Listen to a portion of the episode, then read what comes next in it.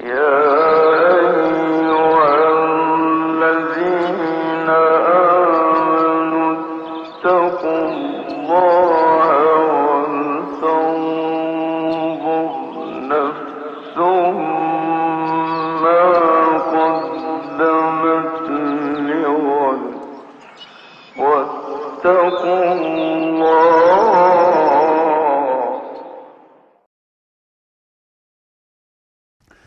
Bismillahirrahmanirrahim.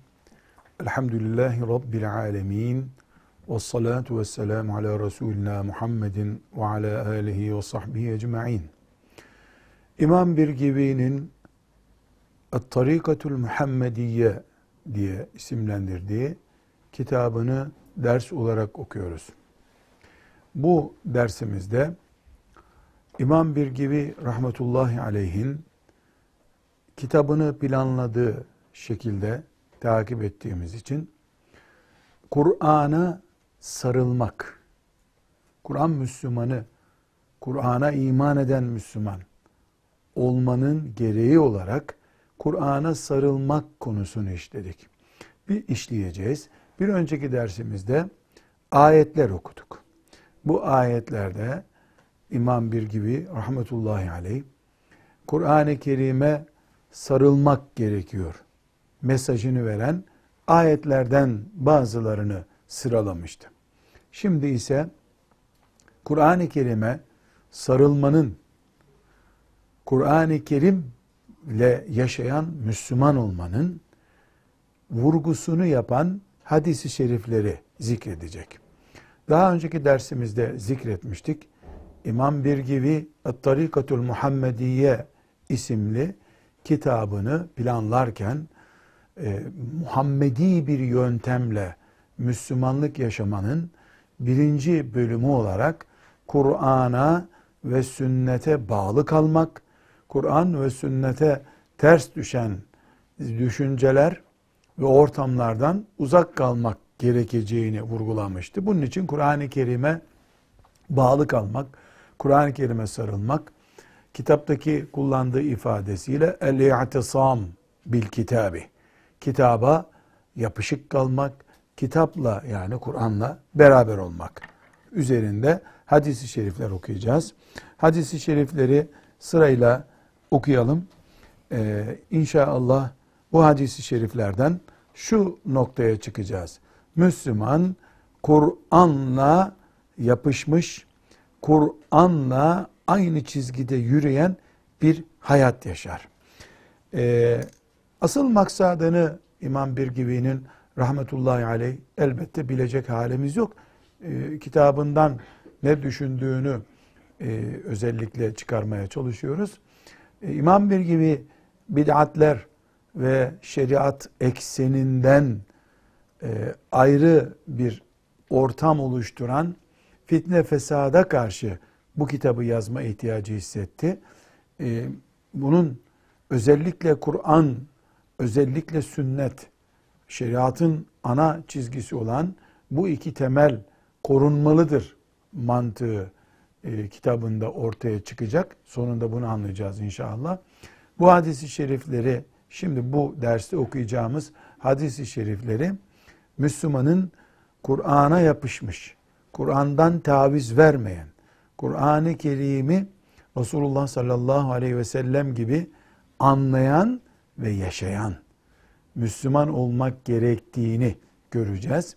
Burada belki önceden e, ikaz etmemiz ya da hatırlamamız gereken bir bölüm var. Şimdi Müslüman insanlar Kur'an'a iman etmek gerektiğini amentü billahi ve melaketi ve kütübihi belki 5 yaşında ezberliyorlar değil mi? Mesela bu amentüyü kaç yaşında ezberledin? Nasıl hatırlıyorsun? 7 yaşlarında falan ezberledik. 7 yaşından beri 30 senedir amentü billahi ve melaketi ve kütübe diyorsun. Dolayısıyla e, şu ülkede Müslümanım diyen hiçbir insan Kur'an'dan haberin yok. Sen Kur'anlı değilsin diye itham edilemez. Bunu reddeder değil mi? E, Kur'an'dan haberim yok diyen bir insan yok. Ama meselemiz amentü billahi ve melaketi ve kütübihi aşmak, Kur'an'a i'tisam, Kur'an'la beraber, Kur'an'la aynı anda yaşamak diye bir ideal var ortada. Asıl olan bu zaten. Yoksa Hristiyanlar da tahrif ettikleri İncil'i iman kitabı olarak görüyorlar ve söylüyorlar. Hala söylüyorlar ama İncil'e dayalı bir dindarlıkları da yok. İncil onların tarihinde, hatıratında papazlar ilahi okurken var. Kur'an-ı Kerim Müslümanların elinde gitgide inandıkları ama hayatın dışına ittikleri bir kitaba doğru kayıyor. Maazallah bir gibi bundan rahatsız. Bunun için zamanında hep itirazlar görüyor bir gibi. Bu kayamaya karşı, bu e, erimeye karşı bir uyanma hareketi başlatmak istiyor. Allah rahmet eylesin. Bunun için bir müceddit kafa. Müceddit olup olmadığını biz karar veremeyiz ama kafa müceddit kafa. Yük taşıyan, e, ithamlara karşı basiretiyle ayakta durabilen bir müceddit kafa. Rahmetullahi aleyh. Bu sebeple Kur'an'a inanmak evet imanın esası ama Kur'an'a yapışarak yaşamak. Kur'an'ın haramlarını haram, helallerini helal, hayat tarzını ona göre ayarlama gibi e, ispat edilmiş bir inanmaktan söz ediyoruz. Hadis-i şeriflerde e, ciddi bir şekilde bunları vurguluyor. Şimdi e, hadis-i şerifleri okuyalım. El ahbaru haberler. Tabi haber deyince e, haber, eser, hadis hepsi aynı anlamda kullanılıyor. Yani Peygamber aleyhisselamdan, ashab-ı kiramdan ve tabiinden e, bize aktarılan bilgiye haberler, akbar diyoruz. Buna hadis de deriz, eser de deriz. Evet. Ahrecet Tabarani fi Mu'cemil Kebir. Mu'cemil Kebir'de Tabarani bu hadisi tahric etti. Yani e, bu hadisin senet ve met, metin olarak Tabarani'nin Mu'cemil Kebir'inde geçmektedir. Bu anlama geliyor. Yani diğer daha e, akılda kalacak bir ifadeyle dipnot. Yani bir insan bu hadisi hem ravi silsilesiyle hem de metin olarak görmek istediği vakitte bu kitaba e, müracaat ettiğinde bu hadisi şerifi görebilir. An Ebi Şureyh radıyallahu anh Ebu Şureyh radıyallahu anh'ta rivayet edildiğine göre ennehu kal o şöyle dedi. Haraca aleyna Resulullah sallallahu aleyhi ve sellem Efendimiz sallallahu aleyhi ve sellem bizim yanımıza geldi. Fekal ve şöyle dedi. Eleyse teşhedüne en la ilahe illallah. Allah'tan başka ilah olmadığına şahitlik etmez misiniz? Ve enni Resulullah ve benim de Allah'ın Resulü olduğuma şahitlik etmez misiniz? Hocam bunu etmez misiniz demeyelim. Daha iyi anlaşılmasını siz Allah'tan başka ilah olmadığına ve benim Resulullah olduğuma şahitlik ediyor değil misiniz? Mevcut bir pozisyonu e, değerlendiriyor. Kalu bela. Evet öyle şahitlik ediyoruz.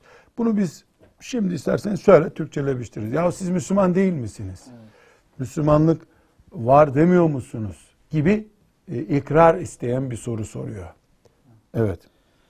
Kale Efendimiz sallallahu aleyhi ve sellem e, onların evet ya Resulallah e, Allah'tan başka hiçbir ilah olmadığına ve senin de Allah'ın Resulü olduğuna şahitlik ederiz dedikten sonra şöyle buyurdu sallallahu aleyhi ve sellem inne hadel Kur'ane tarafuhu biyedillahi muhakkak ki bu Kur'an bir ucu Allah'ın elindedir ve tarafuhu bu Kur'an'ın bir ucu da bi eydikum sizin elinizdedir.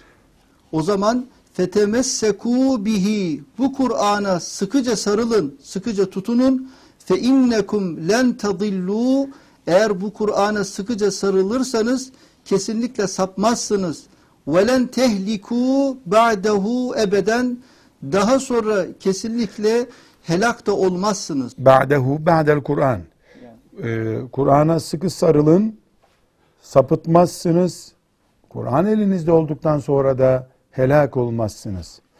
Burada e, hadisi şerif hassas, bu hadis-i şerif e, başka kaynaklarda da zikrediyor. Tahkikinde, dipnotta kaynaklarız ama ana ravisi Tabarani, en eski ravisi Tabarani diyelim. E, Tabarani'nin rivayet ettiği bu hadis-i şerifte Ebu Şureyh radıyallahu anh ne diyor? Resulullah sallallahu aleyhi ve sellem bir gün e, onların bulunduğu bir ortamda yahu siz Allah'tan başka hiçbir ilah yoktur. Ben de Allah'ın Resulüyüm. Böyle şahitlik etmiyor musunuz? Elbette ya Resulallah böyle şahitlik ediyoruz buyuruyor. Ee, bunun üzerine şu Kur'an bir ucu Allah'ın elinde, bir ucu da sizin elinizde duran bir ip gibidir. O zaman buna sıkı sarılın. Yani bir ip düşünelim ya da mesela şunu düşünelim. Bir ucu Allah'ın elinde, bir ucu da bizim elimizde. Allah bıraksa biz boşlukta kalacağız. Biz bıraksak Allah'tan kopacağız. Bu anlamda benzetmesi bu sallallahu aleyhi ve sellemin. Yani bu Kur'an Allah'la sizin aranızda sizi Allah'a bağlayan bir bağlama noktası. Dolayısıyla Allah bırakmaz onun kitabı çünkü. Siz Kur'an'ı bırakarsanız boşlukta kalırsınız. O zaman siz buna sımsıkı tutunun. Ve temessekû bihi. Sımsıkı tutunun ki boşlukta kalmayasınız. Eğer becerip Kur'an'a sımsıkı tutunursanız sizin için sapıklık olmaz bir daha. Elinizde o Kur'an'dan sonra da bir daha helak olma tehlikesi de olmaz biiznillah. Kur'an'ımızı hangi gözle incelememiz gerektiğini bu Ebu Şureyh hadisi bize izah ediyor. Ama şimdi biz e, burada bu okuduğumuz hadisi şeriften yola çıkalım. Efendimiz sallallahu aleyhi ve sellemin bu şu Kur'an bir ucu Allah'ın elinde bir ucu sizin elinizde ifadesine başlama tarzına dikkat edin. Eleyse teşhedûne en la ilahe illallah ve enni Resulullah Eleyse teşhedûn siz la ilahe illallah Muhammedur Resulullah demiyor musunuz? E diyoruz ya Resulallah. Madem öyle Kur'an'a sarılacaksınız. Bu tarz ne anlatıyor?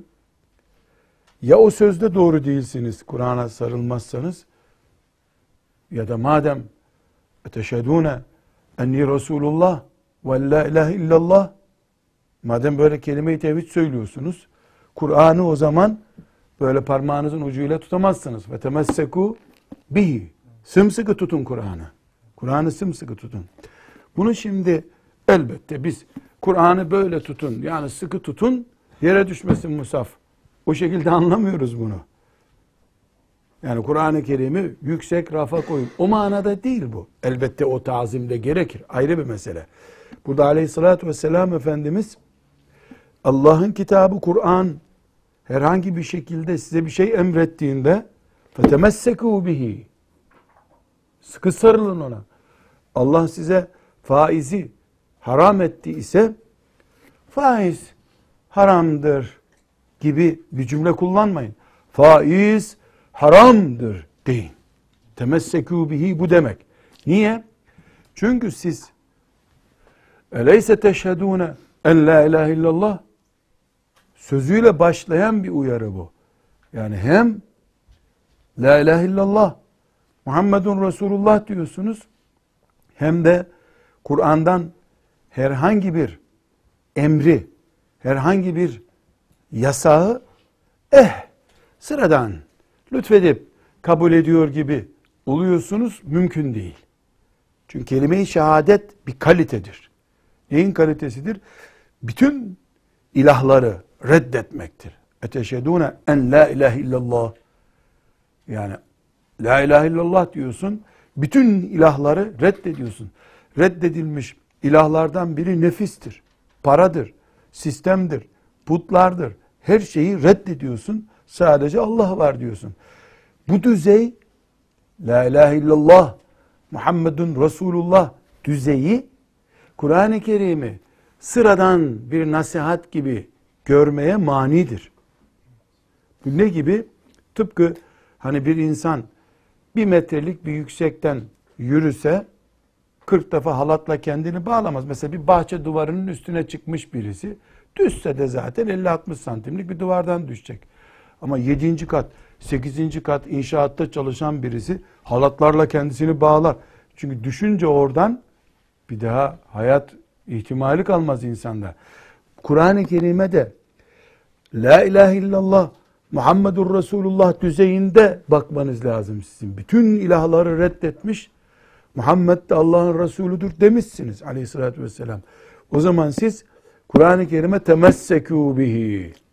Ona sımsıkı yapışmak zorundasınız.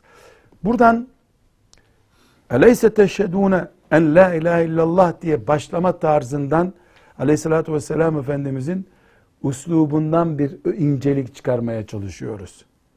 Yoksa bu hadis-i şerifi bu Kur'an Allah'ın bir tarafından tuttuğu, öbür tarafında da sizin tuttuğunuz bir kitaptır diye başlardı. Zaten onu söyleyecek Aleyhisselam Efendimiz. Özellikle başlama tarzı çok hassas. Bu hadis-i şerif sahih bir hadis-i şeriftir. Ee, sahih olduğuna göre tam bu şekilde buyurduğuna Aleyhisselatü Vesselam Efendimiz itikad ediyoruz. Elhamdülillah. Bu hadis İ'tisam bölümünün birinci hadisi yani Kur'an'a yapışmak. Kur'an'a iman ettikten sonra bir de Kur'an eksenli bir hayat. Kur'an düşünceli bir Müslüman olmak iddiasının içini dolduralım diyoruz. Bu çok önemli. Kur'an'la ilgili bizim ahkamına sarılmamız, Kur'an-ı Azimuşşan'ı e, tasdik etmemiz, ondan taviz vermememiz bizim kelime-i şehadetimizle ilgilidir. Buradan ben bir noktaya daha gitmek istiyorum üstadım. Bu genci Kur'an medresesine gönderirken babası mesela e, sen kaç yaşında ilk defa Kur'an-ı Kerim'le buluştun? 6 yaşlarında. E, şimdi 6 yaşında babası bunu gönderdiğinde ya biz Müslümanız. Çocuklarımız da Kur'an'ı öğrenmiş olsunlar. Biz ölürsek bize hatim okurlar. Ya da bizim sülalede herkes gençken Kur'an'ı öğrendi diye gönderse bu kültürel bir gönderme tarzıdır. Bunu Müslüman toplum kültürüyle gönderiyor. Kazara bunun iyi bir doktor olacağını öğretmen söyleseydi göndermeyebilirdi. Çünkü kültürel düzey yani çok bağlayıcı değil Müslüman için. Ama bunun babası 6 yaşında bunu Kur'an'la buluşturduğuna göre, benim babam 4 yaşında buluşturduğuna göre, kelime-i şehadet sahibi olmamın gereğidir bu diye yaparsa, Müslümanın yapması gereken Kur'an'a i'tisam etmek, yapışıp Kur'an adamı olmak.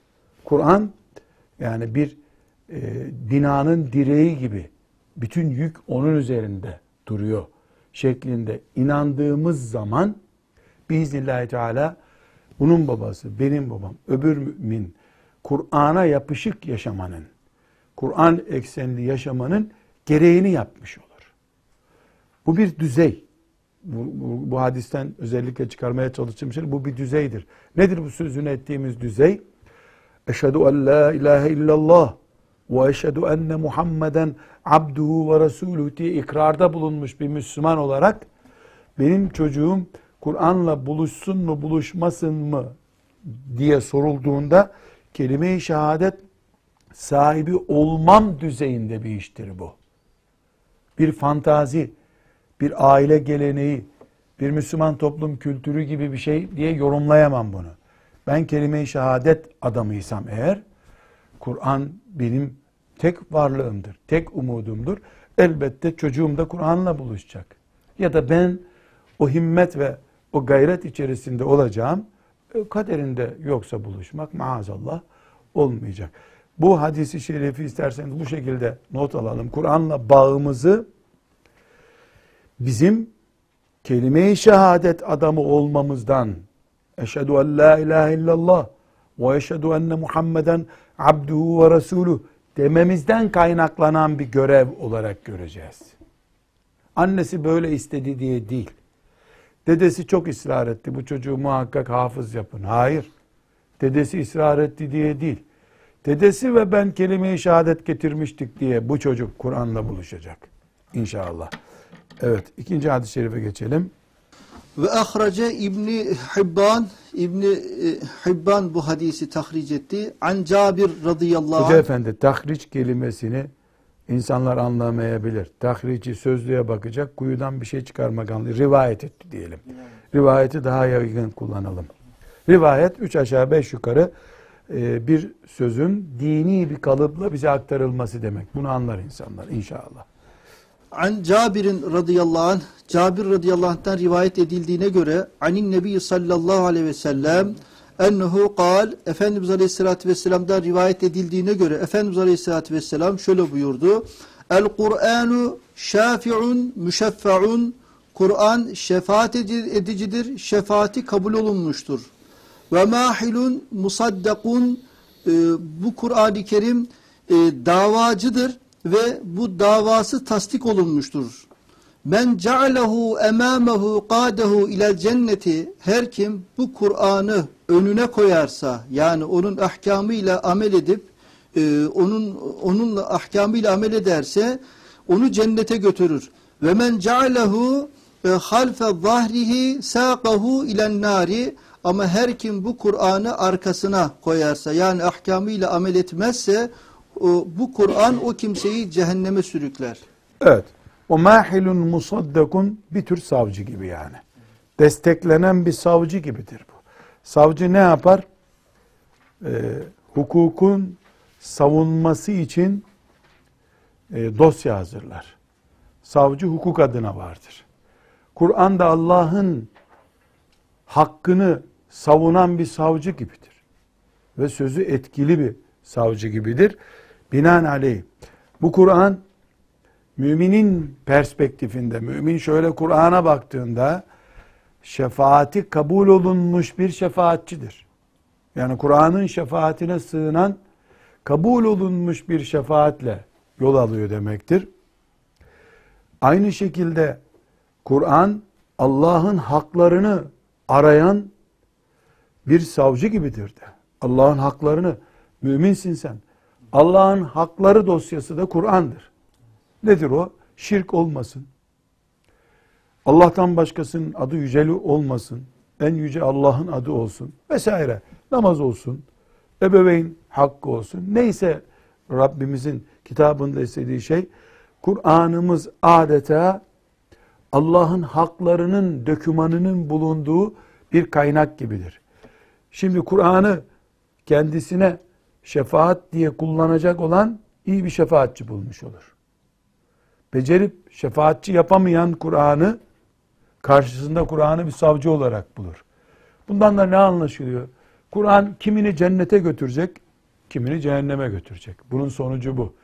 Kimi cennete götürmeyi uygun bulduysa Kur'an, o kurtuldu cennete gitti. Kimi de cehennemlik diye karar verdiyse bu savcıya itiraz yok. O da la Allah Rabbim muhafaza buyursun. O da cehenneme girecek. Burada biz şöyle bir e, haşiye dipnot koymak zorundayız. Şimdi hadisi şerifleri okurken sık sık göreceğiz. Efendimiz sallallahu aleyhi ve sellem mecazi ifadeler kullanıyor.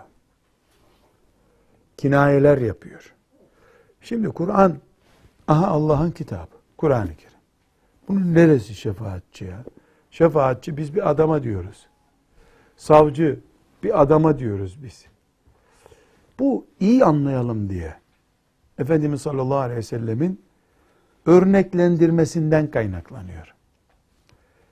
Aksi takdirde Resulullah sallallahu aleyhi ve sellem halkın anlamadığı bir dille konuşmuş olur. Edebiyat yapmış olur. Öyle yapmıyor. Bizim anlayacağımız bir dille. Çünkü biz savcı nedir? Torpil nedir? Bunları çok iyi biliyoruz. E Kur'an azimuşşan. E böyle bir insan değil ki nasıl savcılık yapacak? Kur'an-ı Kerim öyle bir savcı değil. Ama Allah Kur'an'a tutan kulunu görüyor. Kur'an Allah demektir Celle Celaluhu. Yoksa haşa Kur'an'ı böyle bir insan şeklinde tasavvur mu edeceğiz biz? Benim insan olarak Rabbimin kitabına hürmetim, onun emirlerine bağlılığım, yasaklarından kaçınmam gibi boyutunu Allahu Teala görüyor.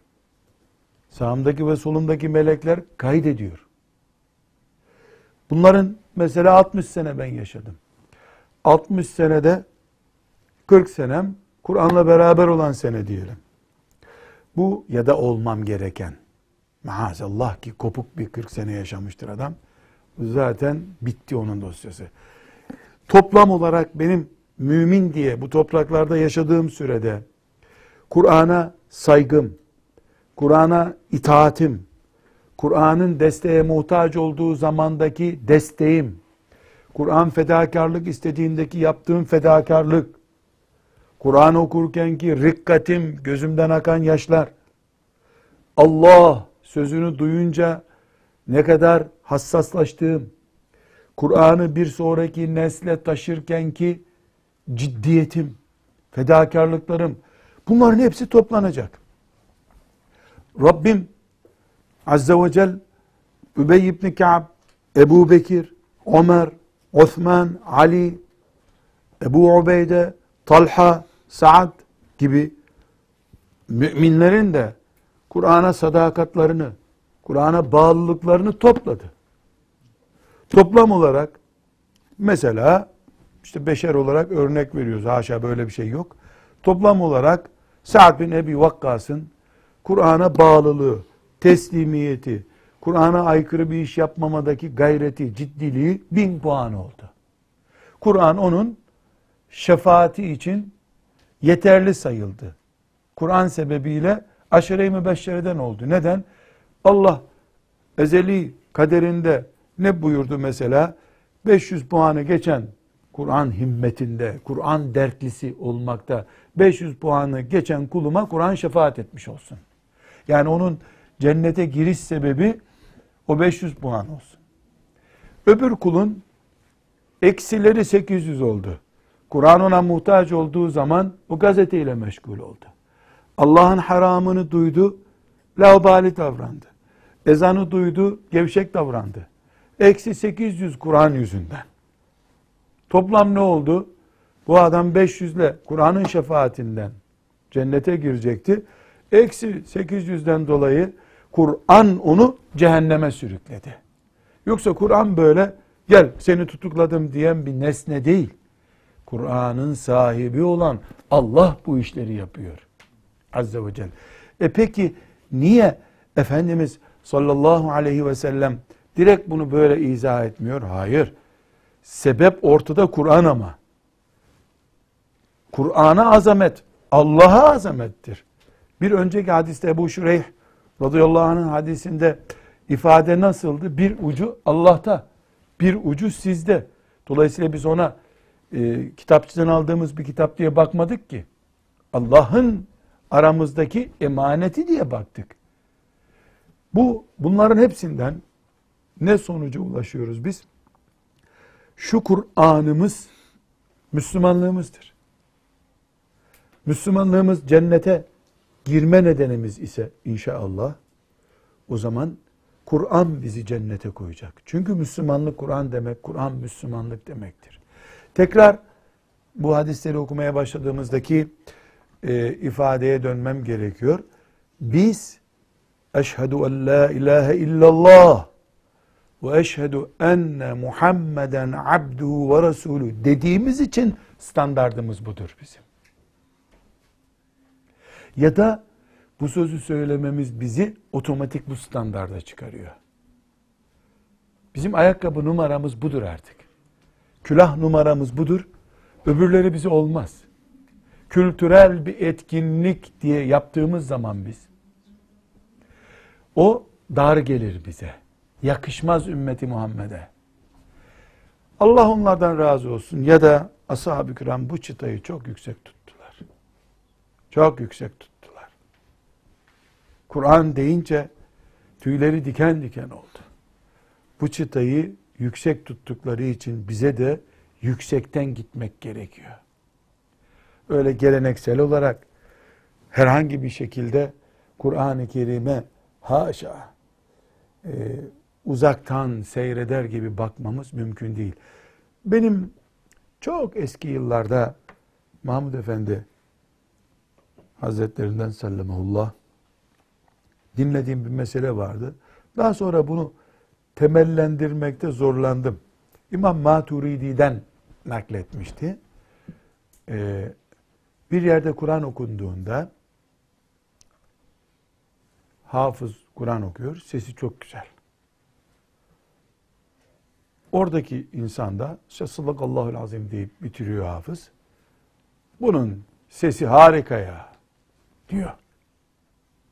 Bu sözü iman açısından uçurumdan yuvarlanmak gibi gören bir fetva nakletmişti. İncelik nerede biliyor musunuz? Müslüman bir insan Allah'ın kitabından ayetler okunuyor, okuyanın sesine güzel diyor. Allah'ın kitabından başka bir güzellik olmaması lazım Müslümana göre. Halbuki burada niyet özellikle Kur'an değil güzel. Bu okuyanın sesi güzel yoksa Kur'an güzel olmazdı şeklindedir diye umuyorum. Yani öyle bir bilgim yok. Umuyorum öyle kastetmiştir bu fetvayı veren. Yani aslında bu ayetler güzel değildi haşa. Hafız güzelleştirdi bunu iyi okuyarak. Güzel sesli olmayan bir hafız okusa herhalde iyi olmazdı bu ayetler. Diyenin imanı tehlikeye girmiştir gibi vehmediyorum. Çünkü çok tehlikeli. Neredeyse sesi iyi olmayan e, yani okumasa daha iyi olur diyecek halde oluyoruz bazen çünkü. Ses etkiliyor.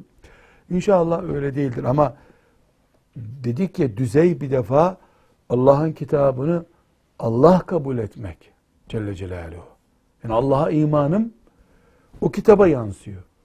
Bu kitap beni Allah diye ibadet ettiğim Rabbime götürüyor diye düşünmek açısından bakıldığında bu tespit doğru. Bilmem sen bir genç olarak e, bu yani kaynağını şu anda zikredemeyeceğim çünkü belki 40 sene önce dinlediğim bir sohbette dinlediğim bir fetvaydı bu. Bundan sen bir şey çıkarabiliyor musun? Yani Sesi hocam, güzel ifadesinden. Şöyle şüphesiz belki de dediğiniz manada vehmederek düşünmemiz lazım bunu. Yoksa Allah korusun yani Kur'an'ı ikinci plana atıp hafızın veya okuyanın sesine takılmak yani imandan bile çıkarabilecek bir durum olabilir ama öyle düşünülmemiştir. Burada şu sorun var herhalde. Biz bir türlü Kur'an'a yapışmayı akledemediğimiz için veya hatırlayamadığımız için hep hafızlara takılıyoruz, seslere takılıyoruz. Önceliğimiz Kur'an'a yapışmak olarak zihnimizde otursa belki bu hafızın okuyuşunu bile beğenmeyeceğiz. Kur'an'ı batırdı bile diyebiliriz yani ama o noktaya gel. Ya da bu hafızın sesine ne gerek vardı demeyiz. Efendimiz de Ebu Musa ile Şari'ye Kur'an oku dinleyeyim demiş. Mesele o değil. Yani Kur'an zaten Efendimizin emri var. Güzel sesli okuyun bu Kur'an'ı.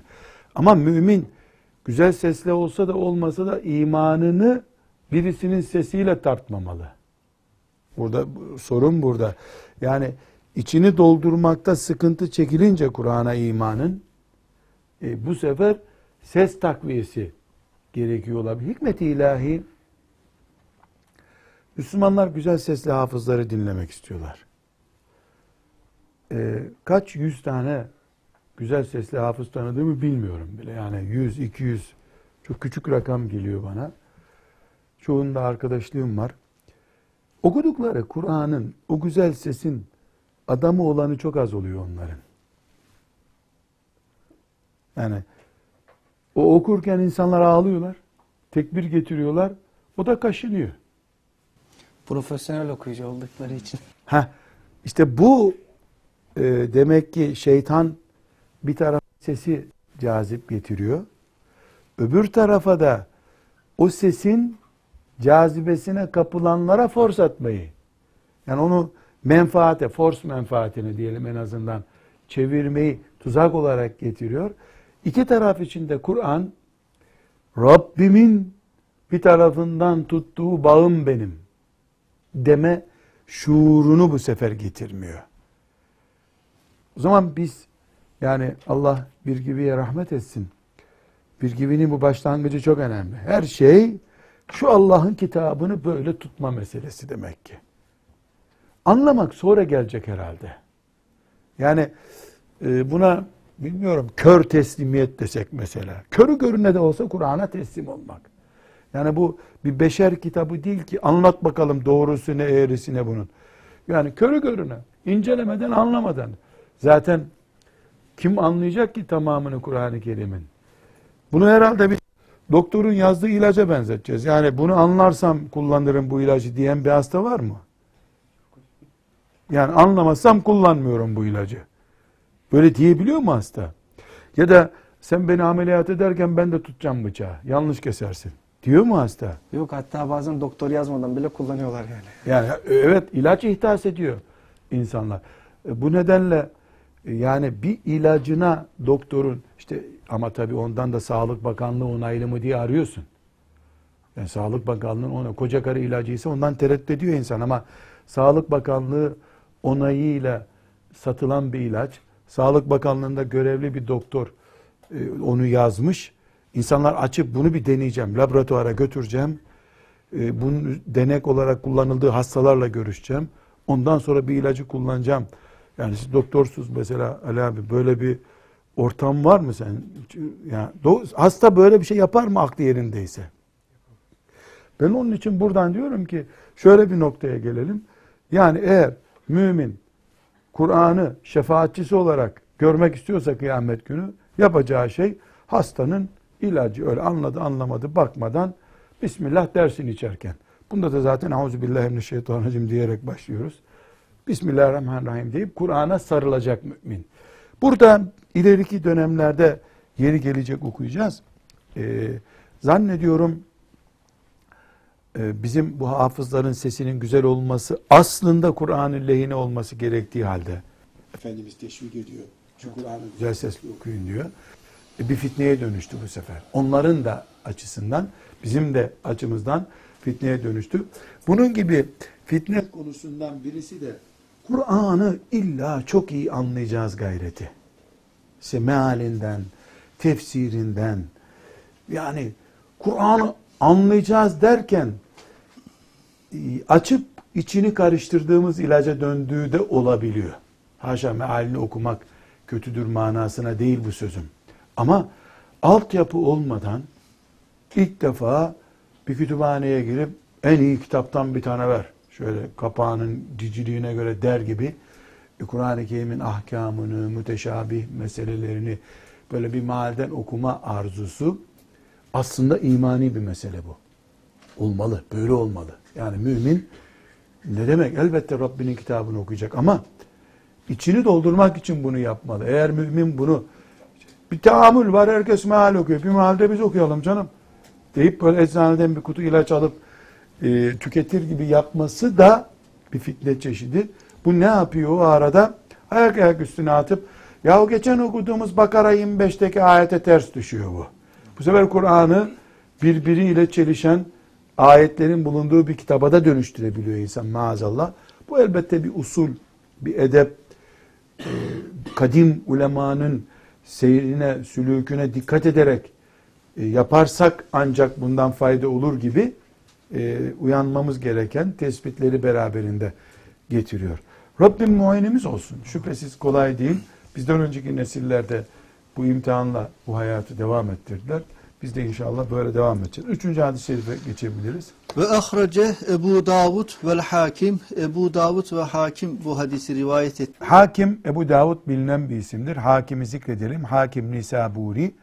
Ebu Davud'un tabakasından sonra yani Ebu Davud düzeyindeki alimlerden sonra gelen özellikle Bukhari ve Müslim düzeyinde hadisler e, tespit ettiğini düşünüp El Mustedrak isimli bir kitapta o hadisleri toplayan çok değerli, büyük hizmetler yapmış bir muhaddistir. Hakim Nisaburi kitabının adı El Müstedrek'tir.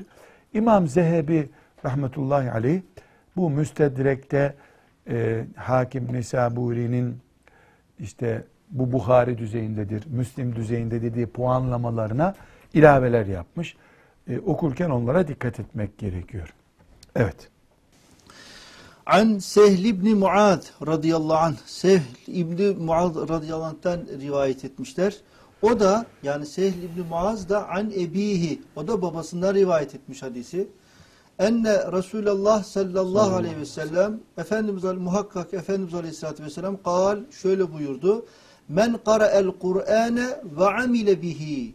her kim Kur'an'ı okur ve onunla amel ederse ülbise validahu tacen yevmel kıyameti kıyamet gününde anne babasına taç giydirilir. Bir taç giydirilir. Bir taç giydirilir. E, ama öyle bir taç ki dav'uhu ahsenu min dav'iş şemsi fi buyuti dünya lev kânet fikum. Yani o ta- tacın aydınlığı sizin dünyadaki güneşin aydınlığından daha fazladır. Tabii o güneşin ışıklarının e, dünya evinde hissedildiğinden daha fazla hissedilir. فَمَا ظَنُّكُمْ بِالَّذ۪ي عَمِلَ بِهَ- بِهَذَا Bu Kur'an'la amel edilirse o zaman e, düşünceniz nedir? Billezi amile bihaza bu Kur'an'la amel edene ne verileceğini düşünün. Edene ne verileceğini. Evet bu Sehl ibn Muad radıyallahu anh hadisi e, Efendimiz sallallahu aleyhi ve sellem Kur'an okuyan ve onunla amel eden hakkında konuşuyor. Kur'an okuyan ve onunla amel edenin anne babasına bir taç giy. Taç böyle eskiden kralların herhalde e, altından filan yapılıyor onlar. Tam da bir bilgim yok da e, yani metal sarık diyelim. Kralların giydiği. Onlarınki altından işte mücevherler süslü filan oluyor ne nasılsa.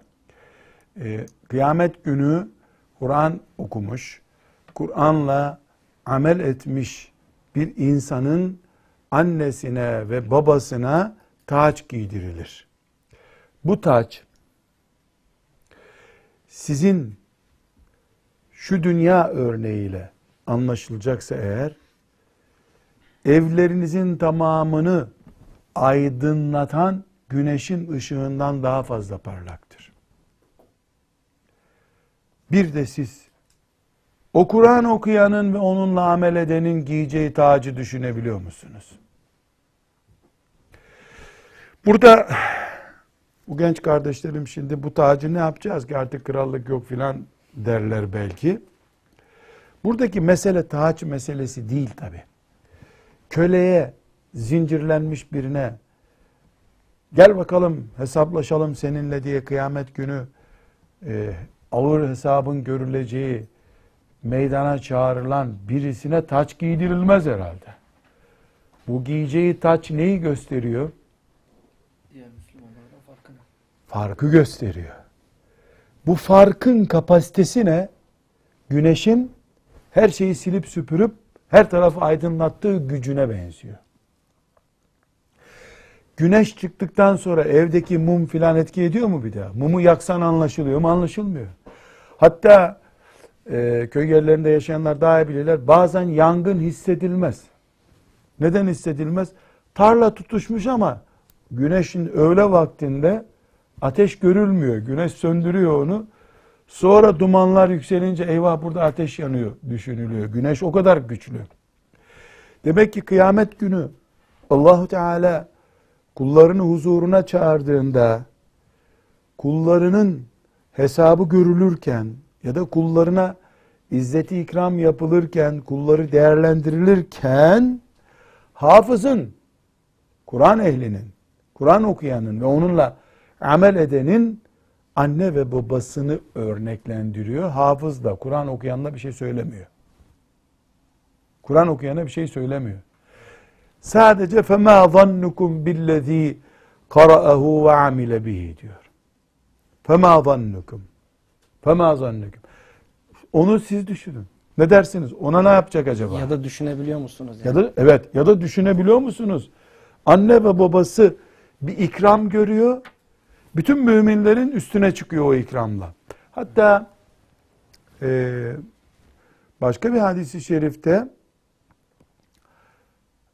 melekler peygamberler geçmişti. Bu nereden geldi zannedeceklermiş bu zatı. Bu anne babayı. Yani öyle bir itibar görecekler ki melekler onu peygamberlerden biri zannedecek. Abi peygamberler en önden gittiler. Son peygamber herhalde böyle sonlarda kalmış bir peygamber gibi gelecek. Elhamdülillah. Bu Biraz önce dedik ya, kelime-i şehadet standardından dolayı çocuğunu Kur'an'la buluşturan adamın, annenin vasfı. Yoksa bu durup dururken herhangi bir insana çocuğun cuma gecesi Yasin okudu diye yapılmış bir ikram değil. Bu bir iman meselesi, bir arayış ve sevda meselesi. Bu sevdayı yakalayana da Allahu Teala izzet ikramı sonsuza kadar getiriyor. Burada çok önemli iki nokta var. Bu arada e, sen ben konuşurken şerhlerden bir göz gezdirsene. Bu Kur'an-ı Kerim hafızlarına mahsus mu? Kur'an-ı Kerim'in okuyan ve amel edeni diyor çünkü. Yani hafız diye kayıt konuyor mu? Bakalım bu çok önemli bir nokta. Bu ve benzeri hadis-i şerifler. Hafızları değil, Kur'an okuyanları ve amel edenleri hep öne çıkarıyor. Men kara'a bihi ve men kara'ahu ve amile bihi ve amile bihi. Bu e, eğer okumaksa söz konusu, okumayı prensipleştirmiş birisi demek ki müthiş bir şey yakalıyor. Bir, bu açıdan bakacağız buna. Siz bunu gençler e, bir soru olarak yazın. Yani Ebu Davud'un rivayet ettiği e, men kara'el Kur'ane ve amile bihi hadisinde ki bu rivayetle ilgili burada mesela deyin ki 35. sayfada 3. E, hadis-i şerifte men kara'el Kur'ane ve amile bihi ile ilgili araştırdığınız, incelediğiniz konular arasına koyun bunu. Birinci soru burada bu hafız kelimesini kullanmıyor. Kur'an'ı ezberleyen kelimesini kullanmamış. Öyle ya rahmeten lil alemin olduğu için kullanmamıştır. Bu çok müthiş bir şey.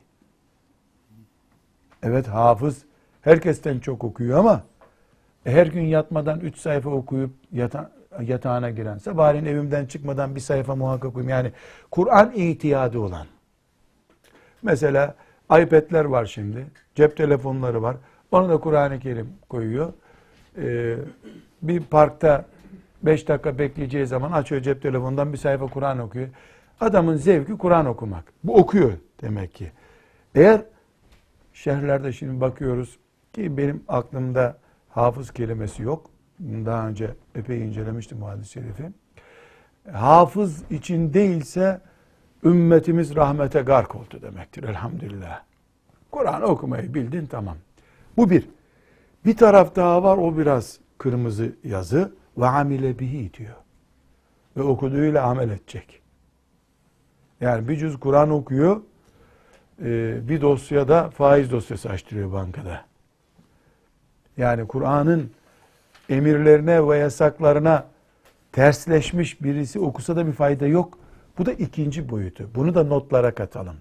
Demek ki Peygamber sallallahu aleyhi ve sellem muazzam bir sevap bolluğu vaat ediyor. O kadar ki anne babasının giyeceği şeyler, taç, annesinin babasının giyeceği taç, ya dünyada güneşin her tarafı aydınlattığı gibi mahşerde fark oluşturacak. Kıyamet günü. Hadis-i şerifimiz sahih bir hadis-i şerif. Bunun gibi birkaç hadis-i şerif daha var. Bir gibi rahmetullahi aleyh bunlardan bir tanesini seçip buraya koymuş. Ama amel etmek diye bir kayıt koyu. Var mı bulduğum bir not? Hocam Hadimi demiş ki tecvid ve tertiline riayet edecek demiş. Yani ezberlemek yok. Allahu Ekber diyelim hep beraber.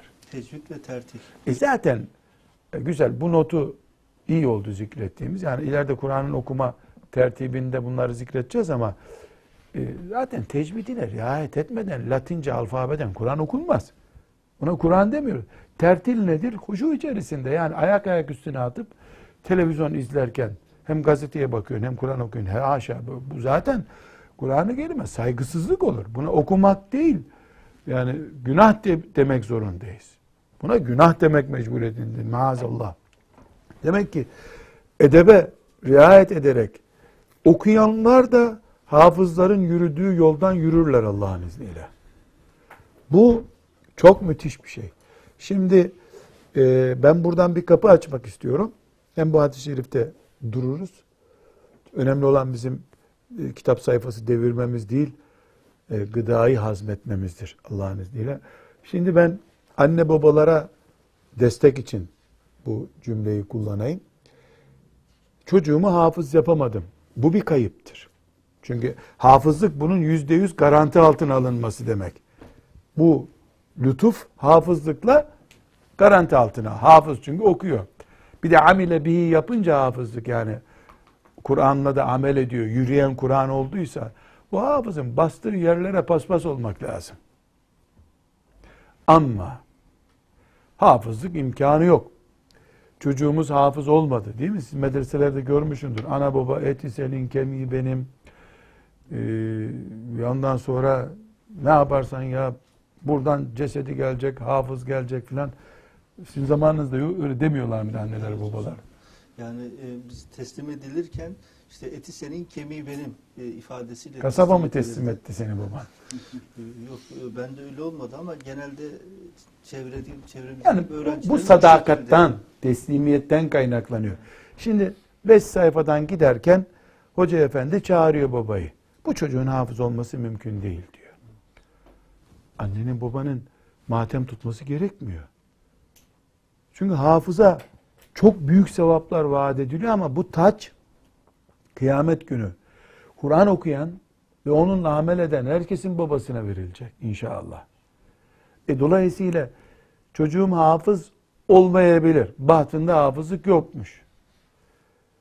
Rabbimin kitabı diye bağrına bassın Kur'an'ı. Bakara suresini 12 senede öğrensin Ömer bin Hattab gibi. Onunla amel etsin. Evlendiği hafta bile tefsir dersine gitmeyi ihmal etmesin. Subhanallah. Aha cennet. Cennet böyle bir şey. Bu hadisi şerifi bu zaviyeden düşünmek gerekiyor. Sen hafızdın değil mi? Yunus hafız mı? Sen hafız değilsin. Bu da Muhammed sen hafızsın, Ali sen hafız değilsin. Hafız Salih sen hafızsın. Salih ben sen eczacı olarak hafız değilsin. değilsin. Hafızlarla beraberiz inşallah. Hafızları sevdiğin için berabersin. Babanın adı neydi? Beşir. Beşir. Allah ona rahmet etsin. Anana da rahmet etsin. Annen ve baban bu tacı giyebilirler mi sence? Elbette ki hocam. Yani biz sürekli e, Kur'an'la beraber olup okuduğumuzda herkesin anne babası Kur'an-ı Kerim'e hizmet edersin. Evet. Sen hafız olamadıysan olan birisinin çamaşırını yıkarsın. Rahlesini temizlersin. Allah seni görür ki hasretiyle yaşıyorsun ki 120 bin sahabiden 20 bini değil 2 bini bile hafız değildi. Ama hepsi bu tacın direkt sahibi oldular. Niye? E Çünkü Allah gördü ki mescitte otursalar sabahtan akşama kadar hafız olacaktı hepsi. 50 yaşından sonra da hafız olacaklardı. Fakat Efendimiz onları mescitte oturmadı aleyhissalatü vesselam. Kimini bir göreve gönderdi, kimini öbür göreve gönderdi. Kur'an'ın kıyamete kadar gitmesi için sesinin hizmet ettiler. Aynı iş senin için de olabilir. Bir, bir inşallah, bir, bir de yani cep telefonundan, iPad'inden, evde e, yatıp kalktığın, oturduğun odada, her yerde e, bir musafın olur. E, yani mesela çay demliyorsun. Demlenene kadar insan bir sayfa okur. iki sayfa okur. Benim annemin babası olan dedem, benimkine de sizinkine de Allah rahmet etsin, hafız değildi. E, Aşık Kutlu Hoca Efendi rahmetullahi aleyhin gençlik arkadaşıydı ama. Onunla oturup kalktığı için e, epey bir e, Kur'an aşkı vardı. Okurdu. E, bir yerde beş dakika mola verecekse bir Kur'an götürün ba derdi Karadeniz Lehçesiyle. Alıp okurdu. Camiye mesela gider namazdan önce 5-10 sayfa Kur'an okurdu. Hafız o kadar işlekti ki Kur'an'ı. Bir gün Kasas suresinden okuyorum. Önümde musaf var. Camide cemaatin Karadeniz'de ezan okunduktan bir 20 dakika sonra namazlar kılınıyor. Köylünün gelmesi bekleniyor. Ben de Kur'an okuyorum. O meğer beni dinliyormuş. Ben de o da okuyor zannediyordum. Kasas suresinden okuyorum. Önümde musaf var. Dedi ki Hafız sen bir şeyler karıştırdın dedi. Yani Karadeniz lehçesiyle yanlış okuyorsun dedi. Ben de birden irkildim. Burayı ezber mi biliyorsun dedi dedim. Nereye okuyorsun bilmiyorum ama sen bir yeri karıştırdın dedi. Allah ona rahmet etsin. Kur'an okuya okuya bir ülfet olmuş onunla. Hakikaten hafız adamım ben. Çift sayfa çevirmişim. Yani önüme Ekkinelom sayfası bitti. Öbür tarafı dalgınlığıma mı geldi? Açtığım yeri de okuyorum öyle. Sesli de okuyorum. Hafızım. Yılların hafızıyım. Sayfayı iki tane sayfa atladığımı anlamamışım. Adam hafız değil. Ama hiçbir sabah namazı yok ki onun bir cüz Kur'an okumuş olmasın. Gurbet adamıydı. Namazı nerede kıldıysa bir cüz Kur'an okur adamdı. Aşık Kutlu'dan rahmetullahi aleyhime kaptığı Kur'an heyecanını hiç ihmal etmemiş. O gün ben bir kere daha hafızlığı anladım. Bir kere daha Kur'an ne kadar sıcak bir kitapmış ya. Ona sarılanı bırakmıyor Kur'an. Yani bunu hissettim. Şimdi o zaman da şimdi de dedeme Allah onu Kur'an'dan ayırmasın diye dua ediyorum. Hepimizinkine de. Yani onun için Salih Bey senin yani mümkün Kur'an ehli olman. Hafız olmak belki mümkün olmayabilir. Hiç mümkün değil diyemeyiz. Allah'ın kitabı bir mucizedir. 65 yaşından sonra da hafız olur insan. Ama hafız olmasa da hafızlar gibi de olabilir. O kesin. Bu bir aşk meselesi. Heyecan meselesi. Ee, bu keşke manasını anlasaydık. Ama hiç anlamıyor olsak da manasını Kur'an şifadır gene. Tıpkı ilacın imalatını, kimyasal yapısını anlamadığımız halde bizi iyi ettiği gibi. Kur'an da öyle bir şey. Asla Kur'an-ı Kerim'in tefsirini okumanın gereksizliği, basitliği sadece alimler okusun değil. Cahil karıştırmasın Kur'an'ı. Öğrenmeye çalışsın sadece. Ama böyle mealinden okumakla sanki alim olacakmışım bir haftada gibi düşünerek tuzağa düşme. O bakımdan söyleyebiliriz. Rabbim e, bu hadisi şerifi e, tatbik edebilmeyi bize müyesser kılsın. Bu sayede de annemize babamıza taçlar giydirsin. Ama Salih Efendi annemize babamıza taç giydirilirse biz de kazandık. Yani onlara taç giydirilmesi فَمَا ظَنُّكُمْ بِالَّذِي عَمِلَ بِهِ فَمَا ظَنُّكُمْ بِالَّذِي عَمِلَ بِهِ Onunla amel edeni nasıl düşünüyorsunuz siz? Ne diyeceksiniz onun hakkında? İnşallah bu noktada oluruz. Rabbimin lütfuyla, keremiyle. Her şey bir sevda ile başlıyor. Kur'an'la yaşamak, ona i'tisam etmek bir sevda meselesidir. Bu örnek çok önemli. Şunu Kur'an-ı Kerim kabul edelim. Bu e, Tarikat-ı Muhammediye'nin şerhi. Yani Kur'an değil ama Kur'an diyelim. Bunu bu şekilde de tutabilirim ben. Şu şekilde de tutabilirim. İkisinin de. Temessük budur. Şu şekilde yani mesela Doktor Ali Bey almak istese de alamaz bunu benden. Alamaz. Ama şu şekilde parmak ucuyla tuttuğumu zaten kendi düşüyor. Gidiyor yani. Birisinin alması gerekmiyor. Düşüyor. Temessekû bih. Sımsıkı tutun. Biiznillahü Teala hasretimiz, sevdamız, çocuklarımıza yatırımımız, niyetimiz bu olsun. Rabbimiz bunu görsün. Melekler teheccüde şöyle ayda bir defa kalktık da nelere dua ettiğimizi görsün, şahit olsunlar. O tacı görür gibiyim ben. İnşallah. Hem babamın başında görür gibiyim. Hem de kendi başımda görür gibiyim. Çünkü Allah latiftir, kerimdir, mennandır.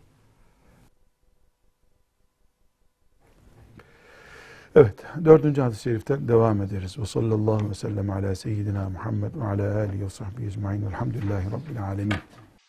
Ya